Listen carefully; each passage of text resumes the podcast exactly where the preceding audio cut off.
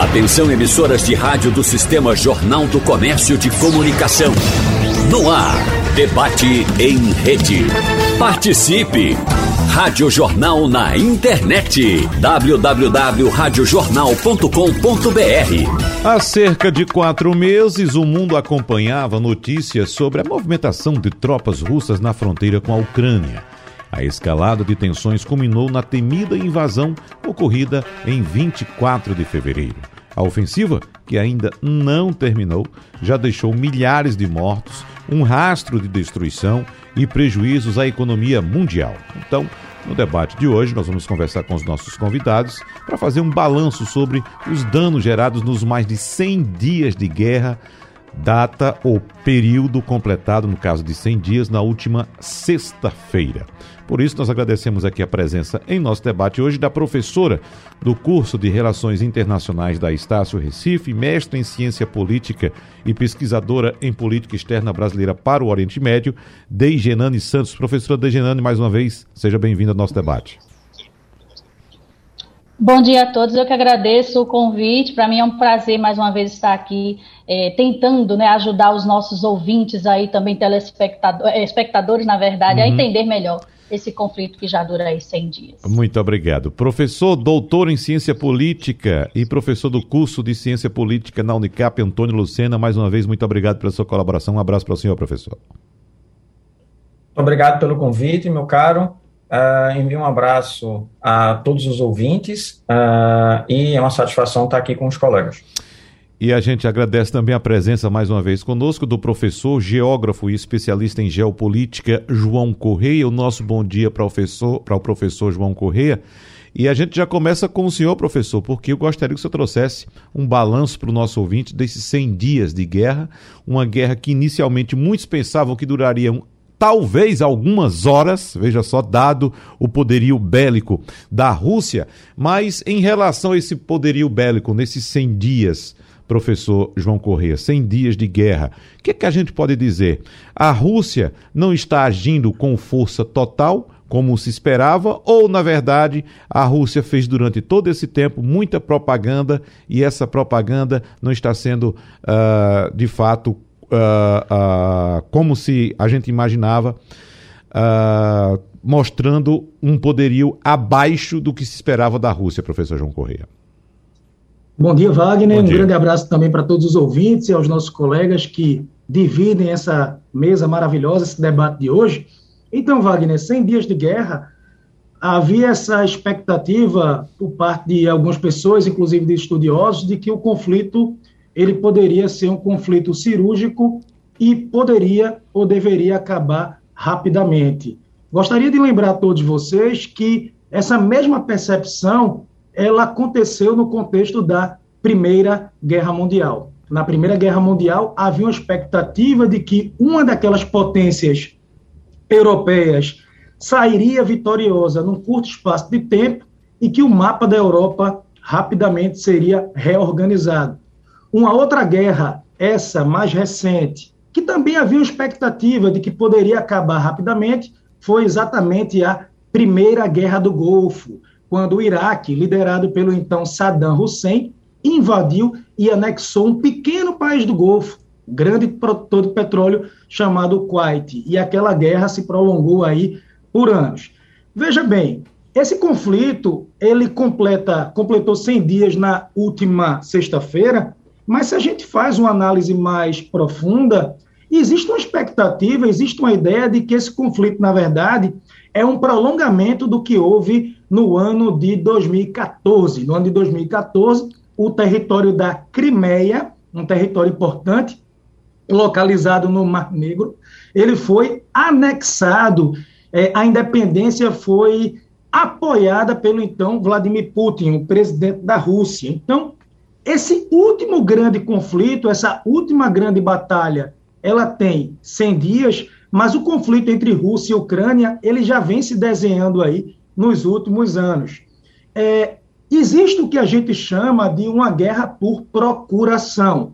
Em que sentido? Nós temos o exército russo, que militarmente é muito forte, praticamente a Rússia era o cérebro, a alma, o espírito da extinta União Soviética, Então, todas aquelas armas mais sofisticadas daquela corrida armamentista da Guerra Fria, hoje fazem parte da Rússia, estão coordenadas por Moscou, mas, do outro lado, nós temos uma Ucrânia armada, uma Ucrânia financiada pelos Estados Unidos e seus aliados. Então, essa guerra, ela acaba, é o que as pessoas sempre perguntam, quando é que os americanos entram na guerra? E aí eu respondo com a pergunta, quando é que os americanos saíram dessa guerra? Eles estão envolvidos desde o início, na medida que você tem a chegada de armas, inclusive, veja, muita gente pergunta, há uma perspectiva da guerra acabar por agora?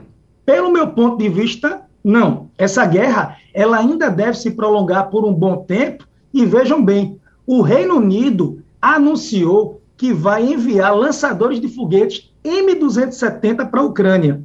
Esses lançadores de foguetes, eles são mais sofisticados e eles podem atingir alvos até 50 milhas de distância, mais ou menos aí 80 a 100 quilômetros de distância. Resultado, você tem a chegada de mais armas, armas sofisticadas, então existe uma ideia de que esse conflito pode se prolongar.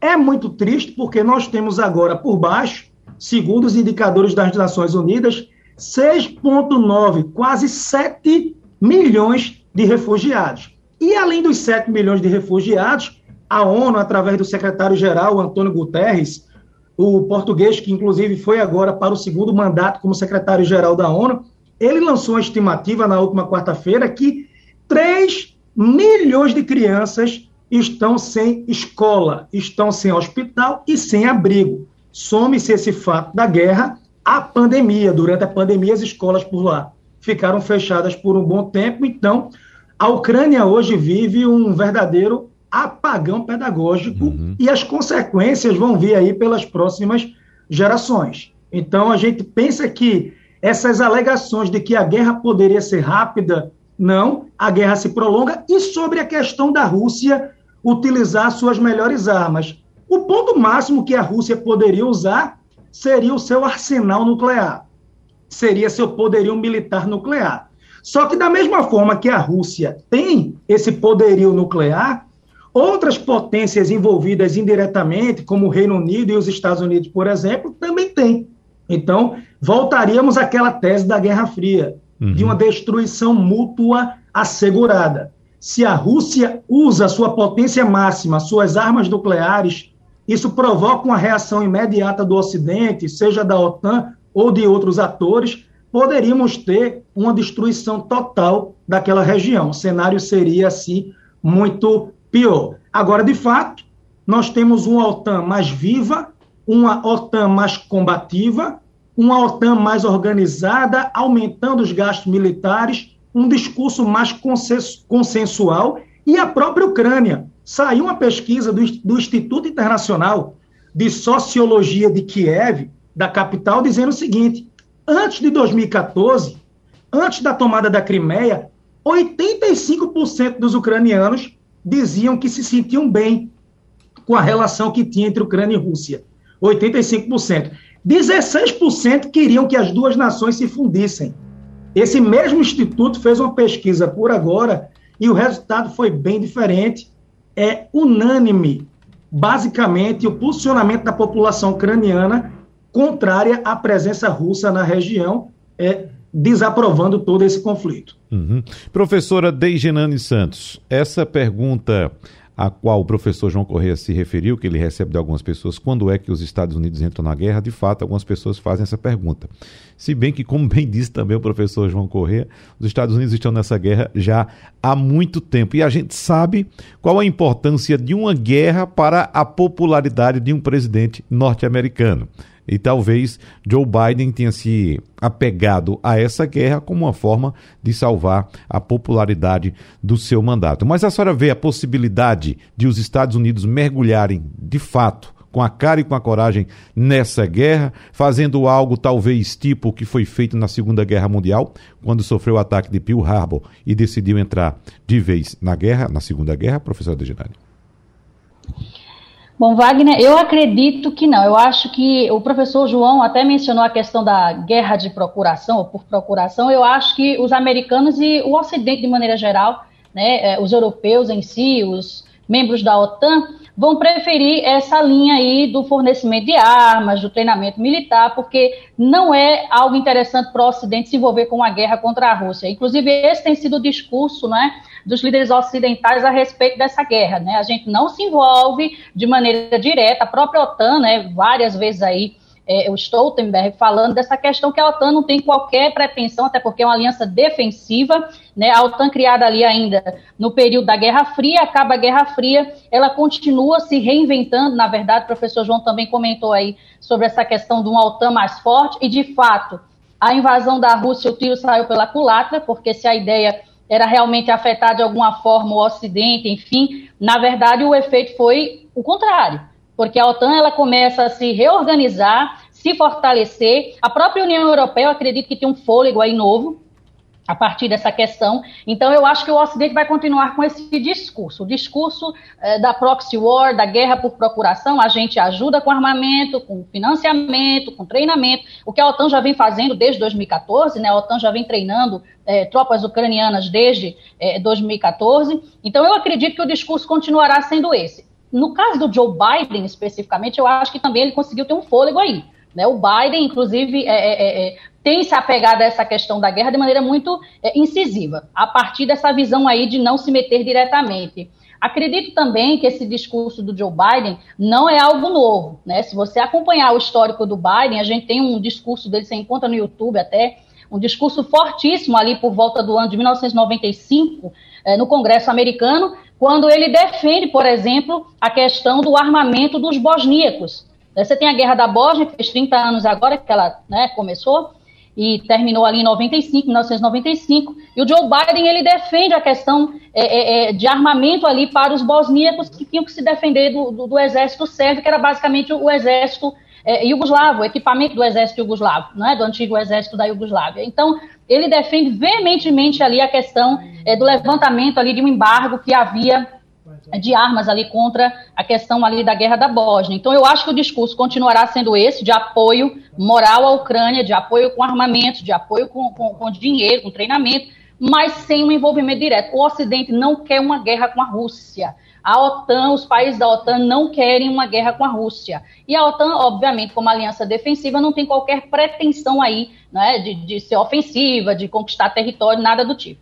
Na verdade, eu acredito que a gente vai continuar vendo a proxy war, a guerra por procuração. De fato, a gente já tem meio que uma guerra mundial, porque o Ocidente em peso, praticamente ali, está em duas frentes contra a Rússia, a frente das sanções econômicas, não é? E a frente militar, propriamente dita. Então, eu acredito que o discurso vai continuar sendo esse. A gente não se envolve de maneira direta, mas a gente vai continuar realmente defendendo ali os interesses ocidentais, não só da Ucrânia, por meio dessa guerra de procuração ou por procuração. Agora, professor Antônio Lucena, como diz a professora Deijenane Santos, o Ocidente não quer uma guerra contra a Rússia. E a notícia de agora é que a Rússia voltou a atacar Kiev e fazendo novas ameaças caso a Ucrânia receba armas. Ou seja, a Rússia também não quer uma guerra contra o Ocidente.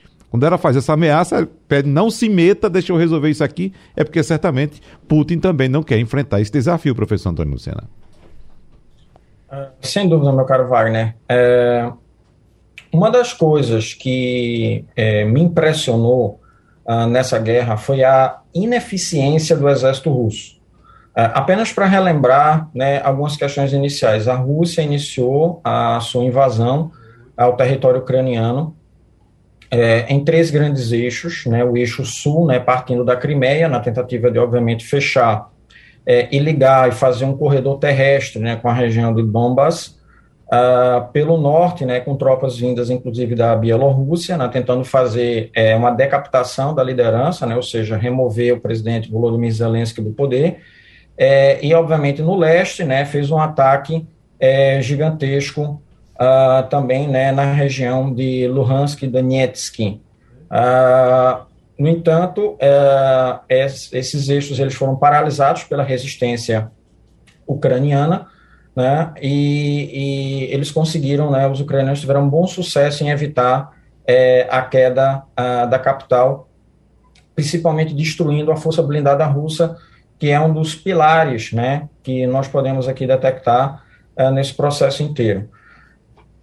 Então, o que a gente percebe é que o mesmo tipo de padrão de guerra que a gente viu na, na guerra russo-georgiana de 2008 foi reproduzido agora, né, com relação à Ucrânia. O professor João mencionou muito bem que desde 2014 a gente tem uma questão extremamente problemática, né, os ucranianos eles não queriam entrar para a OTAN e coisa dessa ordem, mas consideraram realmente em torno disso.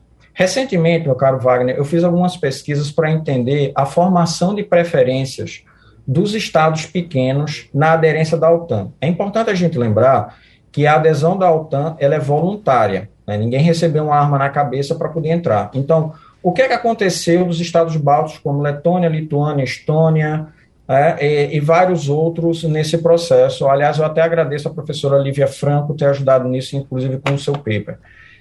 Todos esses estados eles têm um ponto em comum, eles são unânimes, né, em denunciar o que eles chamam de imperialismo russo. Para os estados bálticos, eles acreditam que a Rússia acha que faz parte da sua esfera de influência. O que, de certa medida, faz sentido, porque isso termina juntando com o conceito de Ruski Mir, que significa mundo russo, ou seja, uma área de influência natural que a Rússia ela detém e não deveria abrir mão. Então, Lituânia e Estônia, por exemplo, optaram, né, pela aderência da OTAN porque eles acreditavam que isso seria extremamente importante para a manutenção da sua soberania e independência em relação aos russos. Os países que mais apoiam a Ucrânia proporcionalmente falando é exatamente a Estônia, outros menores estados bálticos e também a Polônia. Os poloneses, nas pesquisas que eu consegui identificar de elementos qualitativos, eles consideram que foram escravizados pelos russos na época do período do comunismo. Então, eles rejeitam, em grande medida, ter essa esfera de influência direta e optam por manter sua independência. Assim como também a administração de Andrei Duda e os militares poloneses acreditam que se a Ucrânia cair, eles podem ser alvo, o próximo alvo dessa expansão russa. Pelo menos é a forma como eles, em grande medida, se observam. Então, a ideia é justamente enfraquecer o exército russo no atual contexto, mantendo a sua guerra. O que é que a gente também percebe, né? De fato, o Ocidente não quer uma guerra direta com a Rússia, porque isso traria, obviamente, elementos catastróficos, assim como também a Rússia sabe que não tem condições de entrar em choque direto com os países da OTAN. Ela já está tendo dificuldades agora na Ucrânia, com dificuldades de avanço. A gente viu que o eixo sul está tendo extraordinárias dificuldades, como, por exemplo, na cidade de Kherson. O eixo norte, boa parte das forças blindadas foram dizimadas pelos ucranianos, utilizando mísseis NLAW, Javelin, que são antitanques, e também com drones do tipo Bayraktar, né? Eles fizeram uma combinação bastante eficiente nesse sentido e resistiram à incursão. Então, o que a gente percebe é que o início do ataque russo pode ser considerado, dentro da teoria estratégica, como de choque e pavor. Eles achavam que teriam um domínio rápido da Ucrânia, isso terminou não acontecendo, e aí eles reformularam seus objetivos e agora estão concentrando todas as operações na região de Donbass, especificamente. O próprio Vladimir Putin, ele demitiu 5 generais, né, que eram responsáveis por esses eixos. O exército russo, ele virou um verdadeiro pesadelo logístico, então houve essa necessidade de fazer esse recuo para ações muito mais limitadas dentro de Donbass. Então, é esse elemento que a gente, em grande medida, consegue observar. Inicialmente, a Rússia fez avanços bastante significativos, mas, de acordo com algumas estimativas, os russos já estão em torno de 75% de todas as suas operações estratégicas, significa que eles já estão em 75%. Do uso de blindados, do uso de tropas, inclusive da sua força aérea, que teve, inclusive, uma atuação bastante limitada. Vários aviões russos, como, por exemplo, a estrela da aviação russa, como o Su-34 fullback, que foi utilizado com bastante eficiência na guerra da Síria, tiveram dificuldades agora porque eles tiveram uma oposição aérea. Então, Su-34 foram derrubados, Su-25, inclusive a aeronave de quarta geração, o Su-35 também foi derrubado na Ucrânia, e isso de um país que não tem uma força aérea adequada.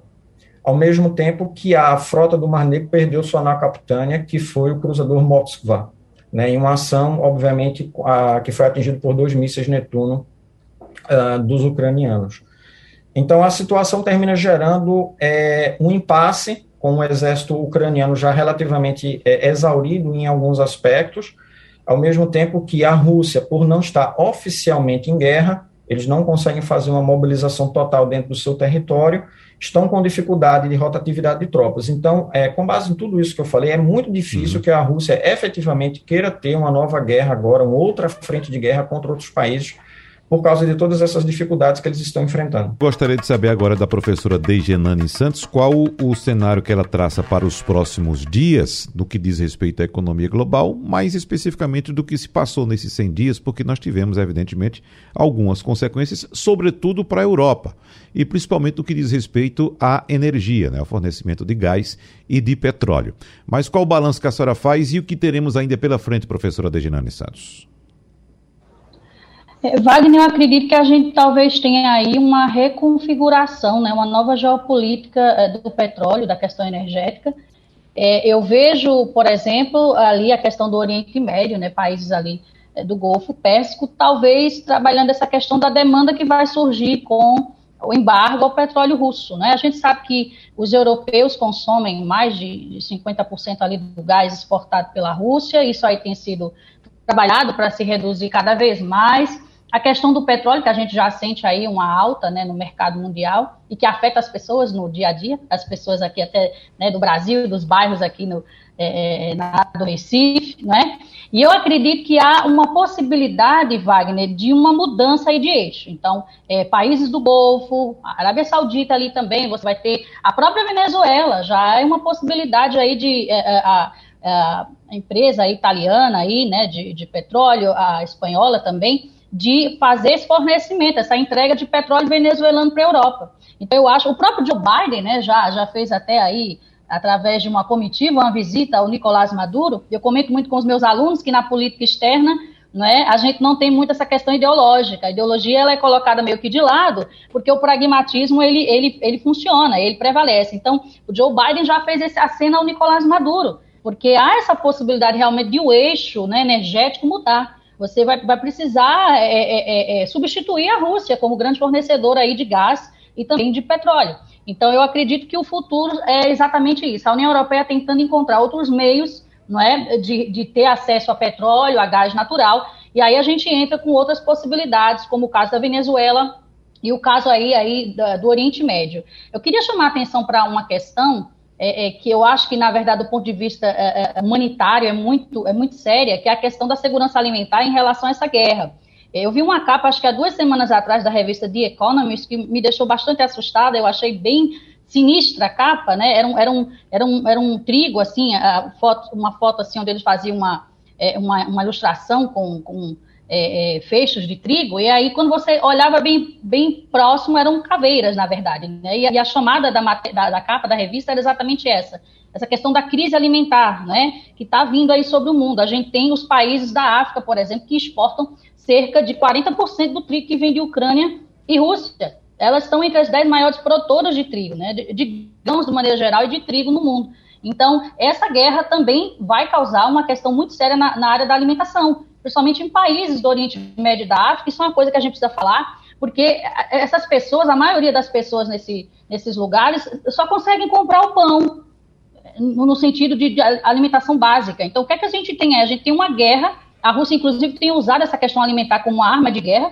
Você tem a Ucrânia ali arrasada na questão da exportação. Como é que você vai exportar trigo se você tem os seus portos ali tomados pelos russos, se você tem infraestrutura destruída? Então, isso é uma questão muito séria, que pode levar a uma catástrofe ainda mais terrível, quando a gente fala de uma guerra que já está acontecendo, que já trouxe muita tristeza, muita devastação, muitas perdas, e aí você tem pessoas que vão morrer de fome, literalmente.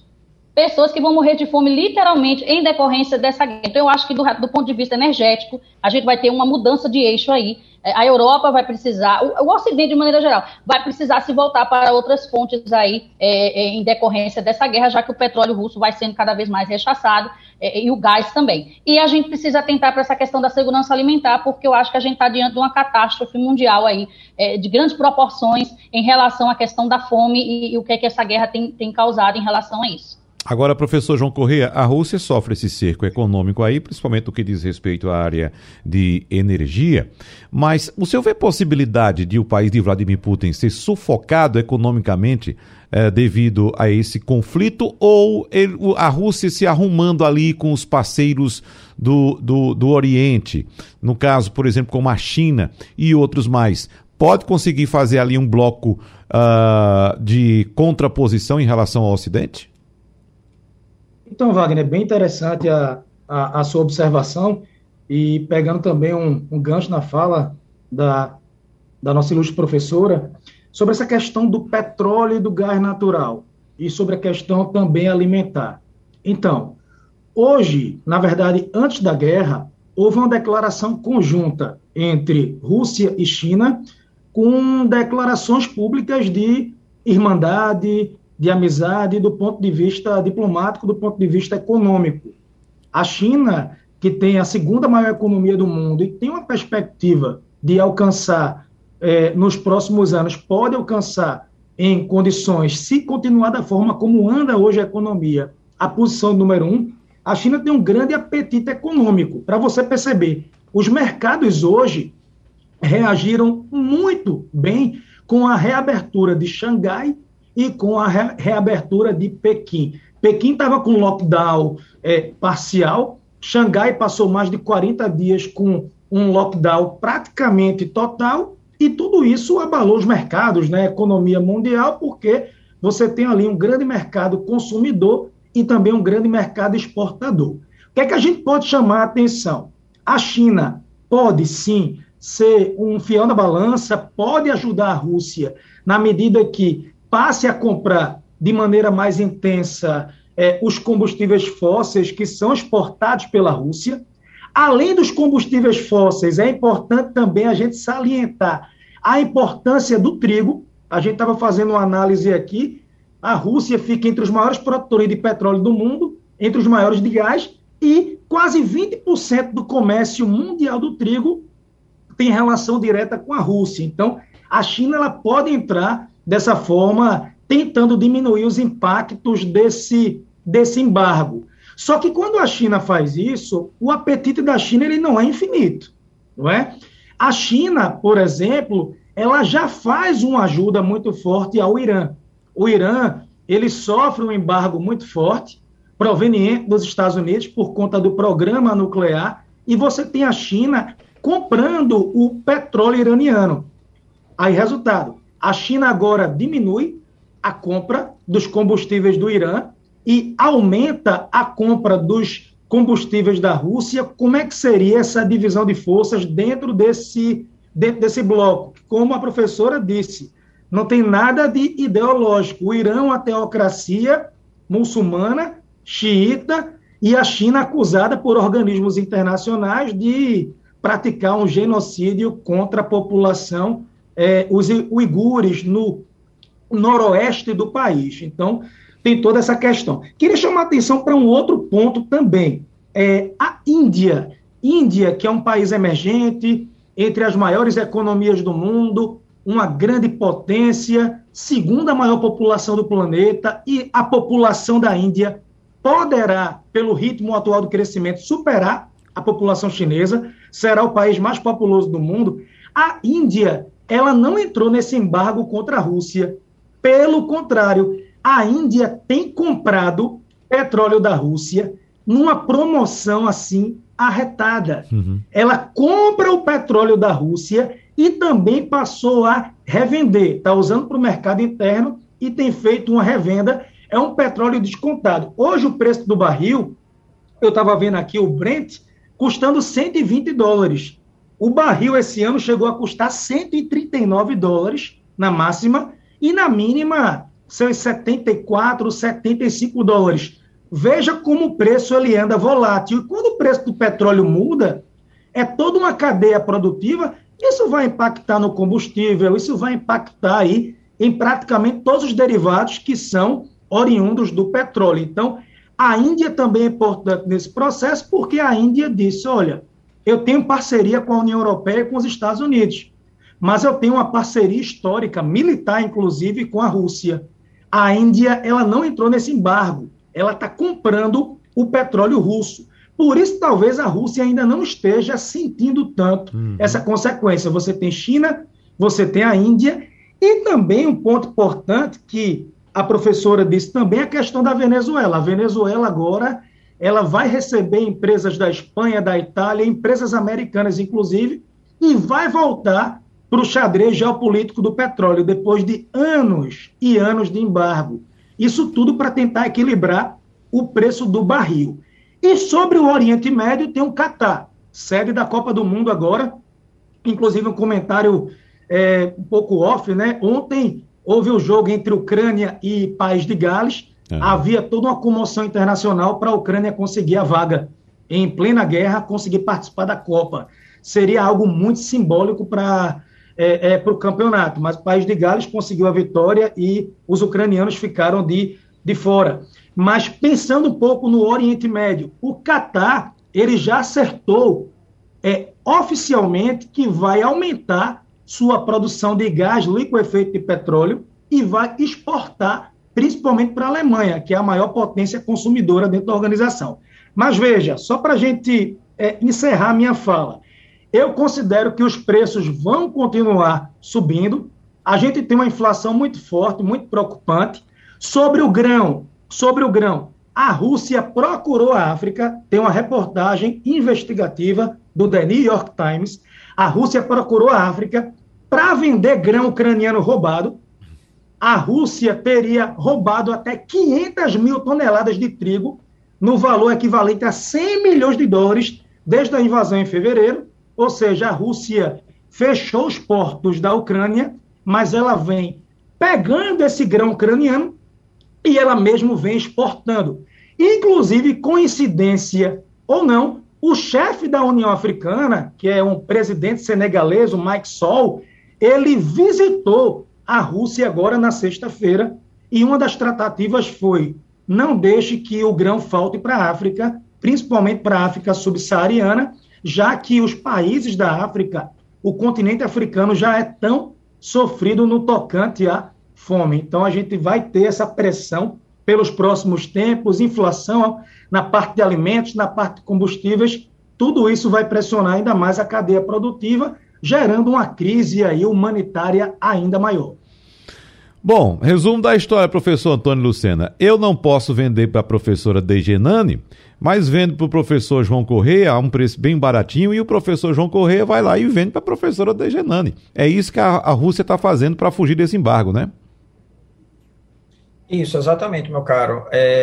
E a literatura de análise de política externa, ela exatamente fala que as sanções elas são mais efetivas quando terceiros não se beneficiam, né? Então, as sanções econômicas contra a Rússia, elas têm sido bem-sucedidas no campo militar, porque a Rússia está com dificuldade de aquisição de material óptico, para os seus blindados, principalmente os seus tanques T-72, as suas variações, mas ela ainda consegue ter um certo grau de abertura, né, porque ela vende muito para a China, termina vendendo muito para a Índia e outros estados. No entanto, se a gente for pegar uma perspectiva de longo prazo, a Rússia ela vai ter dificuldades, obviamente, de exportar novamente para a Europa, porque a Europa ela está antecipando a sua transição energética, né? Em uma decisão histórica, o Partido Verde da Estônia e, inclusive, o próprio Partido Verde da Alemanha tem discussão nisso, eles passaram a considerar a energia nuclear como uma energia limpa, né? De fato, ela não, o problema é caso ocorra um acidente. Então, essa é uma possibilidade que eles estão aventando, ou seja, da construção de novas usinas nucleares. O próprio Partido Verde alemão declarou que foi prematuro ter desativadas as usinas nucleares tão cedo, sem fazer exatamente essa transição, e a dependência do gás russo gerou essa situação de impasse, porque simplesmente você não pode desligar todas as torneiras e coisas dessa ordem. Então, é esse ambiente extremamente complicado que a gente está vendo. Então, a Rússia ela tem condições ainda, né, de manter parte do seu financiamento de guerra, do petróleo. O gás é uma situação mais complicada, mas a União Europeia já decidiu que até o fim do ano vai reduzir sensivelmente as compras de petróleo russo, que deve impactar em torno de 50 bilhões de euros, né, se a gente for levar em consideração todo esse período realmente completo. Então, realmente fica bastante complicado, né, a situação de todos os outros elementos. Provavelmente, né, dentro do ambiente estratégico, a Rússia acreditava que as sanções mais brandas que aconteceram em 2014 iam se repetir agora, né, e não teria todo esse outro efeito, né, tão mais duro, né, que a gente observou, inclusive a própria Rússia sendo excluída do sistema de pagamento SWIFT e coisas dessa ordem. Pelo que eu pude entrar em contato, né, com alguns colegas acadêmicos e tudo mais, um prognóstico que a gente poderia fazer é que a tendência, né, alinhado também com esses dois professores, e esses policymakers, eles também têm essa visão, é que essa guerra realmente ela ainda vai durar mais tempo. A gente tem dois embates entre duas visões, então os efeitos econômicos também vão acompanhar, obviamente, a duração da guerra. Nós temos duas grandes visões, do Emmanuel Macron e do Olaf Scholz, que querem uma tentativa de apaziguamento com os russos, mas, de outro lado, a gente tem Boris Johnson, Joe Biden, a primeira-ministra Kaja Kallas, né, e vários outros, como a Lituânia também, que não querem qualquer tipo de apaziguamento com os russos. Eles acreditam que agora é a hora, efetivamente, de enfraquecer e que Vladimir Putin, ainda no poder, é uma ameaça. Inclusive, esses outros colegas, eles afirmam que você não deve negociar com um autocrata, e eles me trouxeram vários exemplos históricos a esse respeito. Em 1935, Mussolini invadiu a Etiópia, que era um dos poucos países que não tinham sido colonizados, gerando uma profunda crise dentro da Liga das Nações. Em 1937, o Japão vai e invade a Manchúria. Em 1938, Neville Chamberlain, o primeiro-ministro britânico, ele fez um acordo com Hitler, né, apoio de Mussolini, etc., para a cessão dos Sudetos, né, para tentar encontrar algum tipo de meio termo, né, e fazer um apaziguamento com Hitler para que não houvesse tentativas expansionistas novamente. Só que um ano mais tarde, depois dessa tentativa de apaziguamento com Hitler, a guerra tinha se instalado na Europa com a invasão da Polônia, envolvendo inclusive a Rússia de Stalin. Então, há um certo consenso em alguns que adotam essas políticas mais duras, que a Ucrânia deve receber todo tipo de arma que ela precise, e as negociações com a Rússia vão depender do que vai acontecer no campo de batalha. Então, se isso depende, obviamente, do campo de batalha, é melhor que isso seja algo pró-Ucrânia, ao invés de que pró-Rússia, porque aí, obviamente, teria o tempo da Rússia se rearmar, se refortalecer, com o fim das sanções e coisas dessa ordem. Então, eles acreditam que a hora é agora, obviamente, de manutenção desse tipo.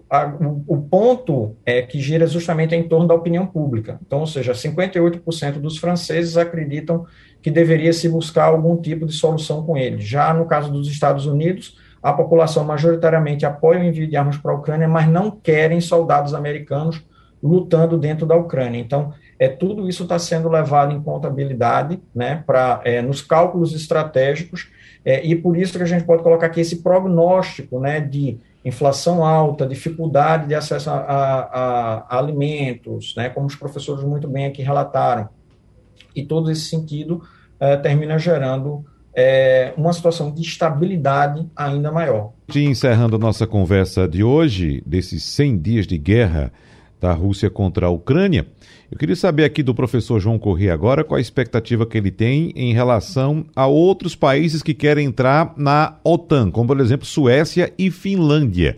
E eu lembro aqui, já fazendo um link também com o primeiro bloco do nosso debate, professor João Correia, que no começo, logo na invasão, no dia 24 de fevereiro, o presidente Vladimir Putin fez uma grande ameaça ao Ocidente. Disse que iria entrar na Ucrânia, e que os outros países não se metessem, não interferissem naquela decisão.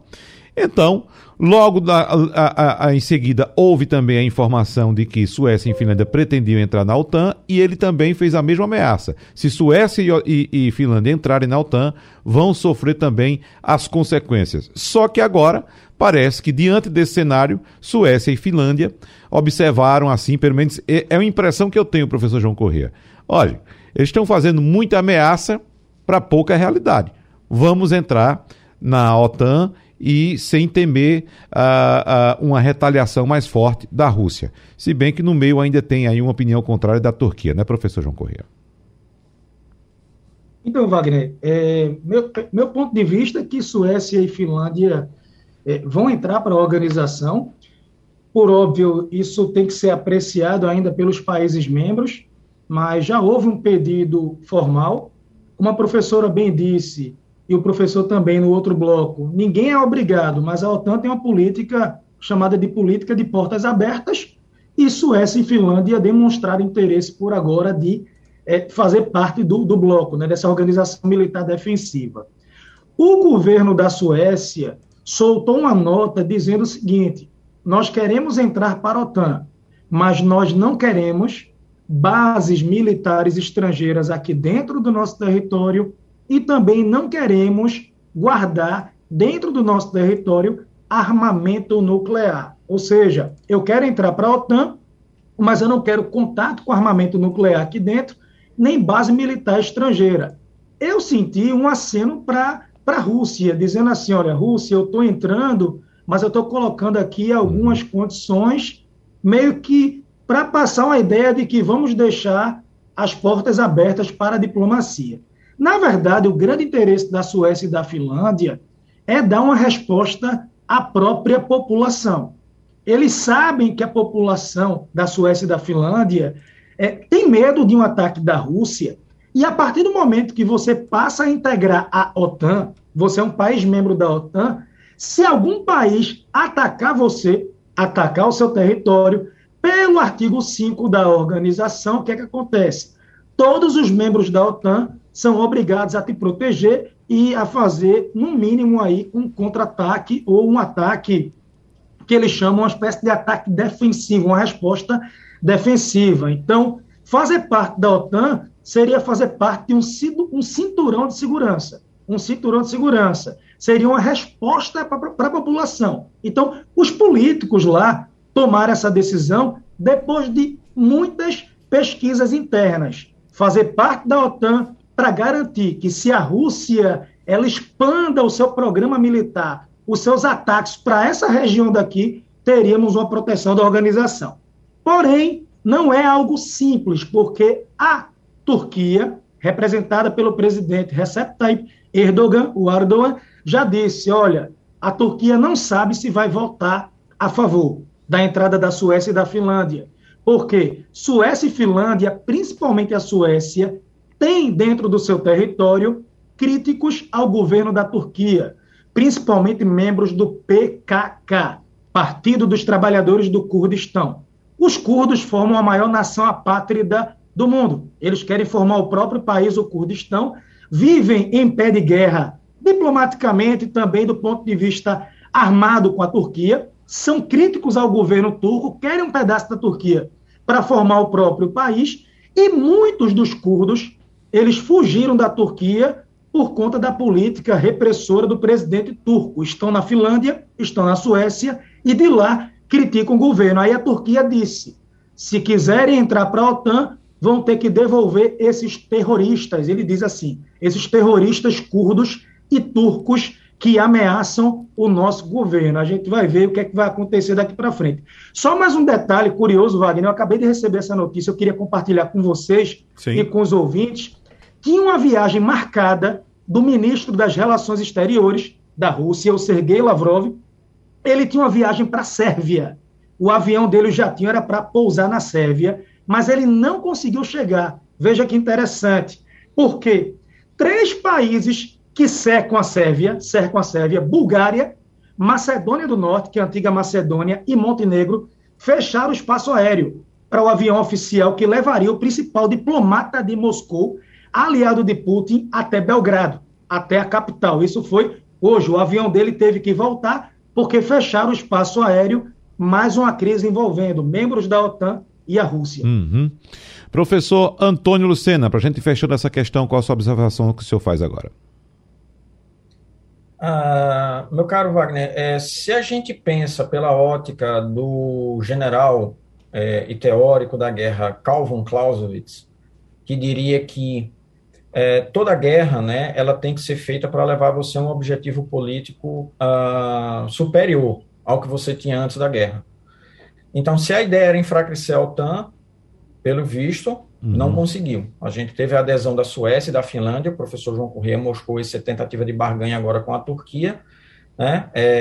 Mas um dos pontos principais é porque a Turquia quis adquirir caças F-35 dos Estados Unidos e recebeu uma negativa, porque ela tinha comprado sistemas S-300 da Rússia. E lembrando que os F-35 eles são desenhados para evadir exatamente esse sistema, que inclusive é o protocolo de Israel para atacar algum desses países que eu chamei de F-35 voando baixo. Então, alguma coisa vai ter que ser feita nesse intermédio, nesse processo de negociação. As sanções contra a Rússia realmente estão bastante difíceis, né? Então isso está gerando, obviamente, certa dificuldade. A Rússia passou a introduzir recentemente veículos T-55, que são da era soviética. Isso significa que as coisas não estão boas, ou seja, a quantidade de blindados perdidos durante a guerra foi enorme para ele estar colocando uma reserva da época da União Soviética, né? E o que a gente está vendo é a Rússia relativamente isolada, mas ainda, né, com essa relação muito próxima com a China. Então, ou seja, não é adequado para o interesse nacional você ficar dependente de um único país, e a situação pode, obviamente, se agravar com o tempo.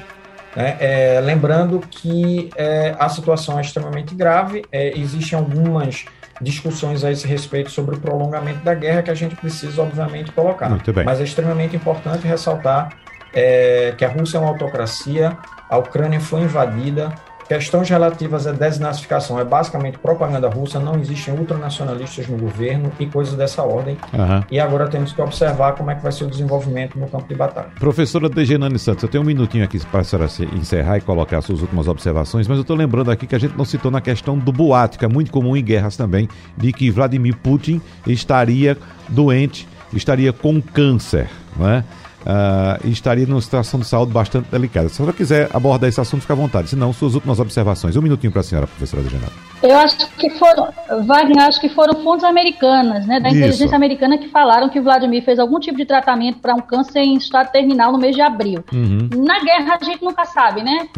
Quem está falando a verdade muitas vezes. Então, pode ser que sim, que não, e que o Putin está aí tentando fazer o seu último ato de autocracia e revisionismo histórico. Eu queria só encerrar rapidamente falando da questão, puxando aí o que o professor João trouxe sobre a questão da Sérvia. Gente, eu acredito que a Europa vai ficar muito mais militarizada, o professor Antônio comentou sobre isso, a questão da OTAN está muito mais forte, quer dizer, a Rússia tinha um objetivo e deu exatamente o contrário. Acho que a gente vai ter uma Europa mais militarizada, países que se sentem ameaçados pela Rússia com desejo de entrar na OTAN. Acredito que também a questão da Sérvia a gente tem que ficar de olho aberto e ouvidos aí bem atentos, porque a Sérvia sempre foi uma aliada histórica da Rússia, e aí a gente tem observado uma certa divisão no momento. Faz 30 anos do início da guerra da Bósnia, mas a tensão ainda está muito forte por lá, o nacionalismo sérvio é muito forte. Eu acho que pode ser um outro foco aí de conflito no futuro, infelizmente. E eu acho que, para encerrar, a gente precisa ficar atento. Realmente, o mundo ele ficou mais vulnerável à questão de uma militarização. A Europa ela vai precisar se defender de tiranos como Vladimir Putin.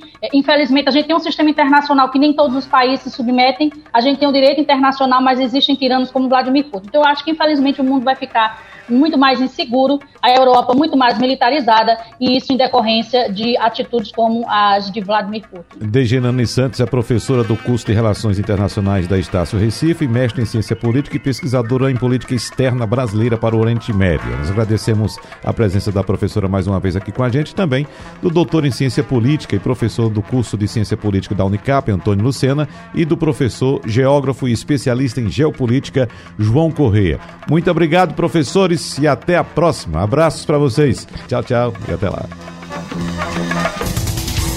Sugestão ou comentário sobre o programa que você acaba de ouvir, envie para o nosso WhatsApp 99147 8520.